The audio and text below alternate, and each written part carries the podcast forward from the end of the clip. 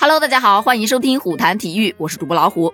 卡塔尔世界杯将于当地时间二十日开幕。开幕式之后，本届世界杯的东道主卡塔尔队将于当地时间的二十日十九时迎来其在 A 组的首个对手，来自南美的厄瓜多尔队。这首次登上世界杯舞台的东道主卡塔尔队，能否捍卫世界杯史上著名的东道主首战不败定律呢？咱们就期待一下吧。最近有很多的伙伴啊开始关注世界杯。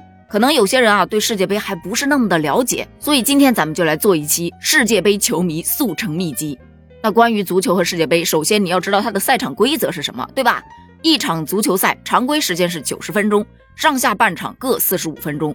但如果常规的九十分钟内双方打平，又必须要分出胜负的时候，则需要进行三十分钟的加时赛。但如果加时赛比完还打平，则需要进行点球大战。两边队员以互射点球的方式决定比赛的胜负。足球比赛呢，双方是各十一个人上场比赛。这十一个人怎么分配呢？那就不得不提到一组数字，比方说四四二、四三三以及四二三一等阵型。大多数情况下呀，阵型名称中最靠前的数字代表球队后卫的人数，最靠后的则代表前锋的人数，夹在中间的是中场人数。门将一般是不包括在内的，毕竟门将只能放一人。比方说四四二这个阵型，就是四名后卫、四名中场、两名前锋以及一名门将啦。然后咱们在解说的时候，经常会听到几个词：禁区、边线、底线，对吧？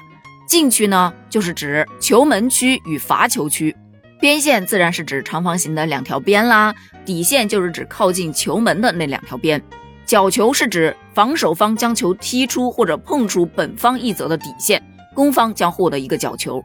而点球呢，是指防守方在本方禁区内犯规，或者是故意手球，攻方将获得一个点球。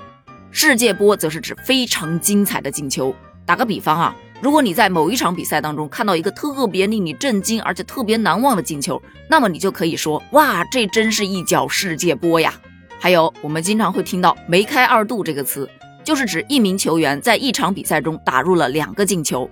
帽子戏法则指在一场比赛中打入了三个进球，大四喜自然就是打入了四个进球啦。乌龙球就不用解释了吧，本方球员把球踢进了自家球门，帮助对手得了一分，这个就叫乌龙球了。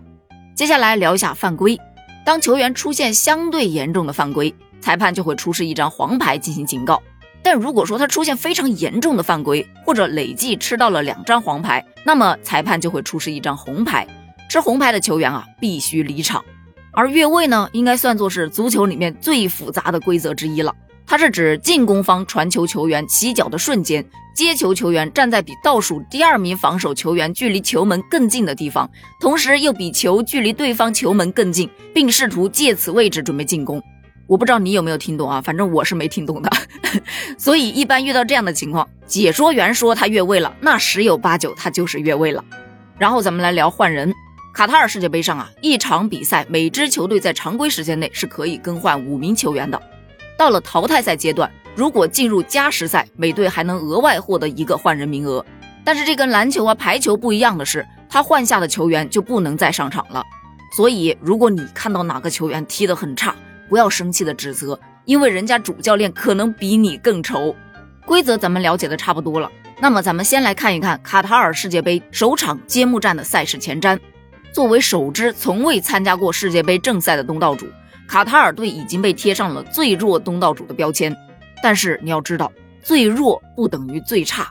在上届世界杯赛上，赛前世界排名在三十二强中垫底的东道主俄罗斯队，最终杀入了八强，已在世界杯史上留下了一个有关最弱东道主的励志故事。而本届世界杯上，卡塔尔与位居世界第八的无冕之王荷兰队，以及世界排名第十八位的非洲冠军塞内加尔队和排名第四十四位的高原之魔厄瓜多尔队同在 A 组。那显而易见啦，卡塔尔队和厄瓜多尔队真的是该组的难兄难弟，所以他们这两队的比赛呀，被网友戏称了一个矛盾之争。从历史战绩来说的话，厄瓜多尔队是稍占上风的，但是卡塔尔队作为东道主。他有着绝对的主场优势。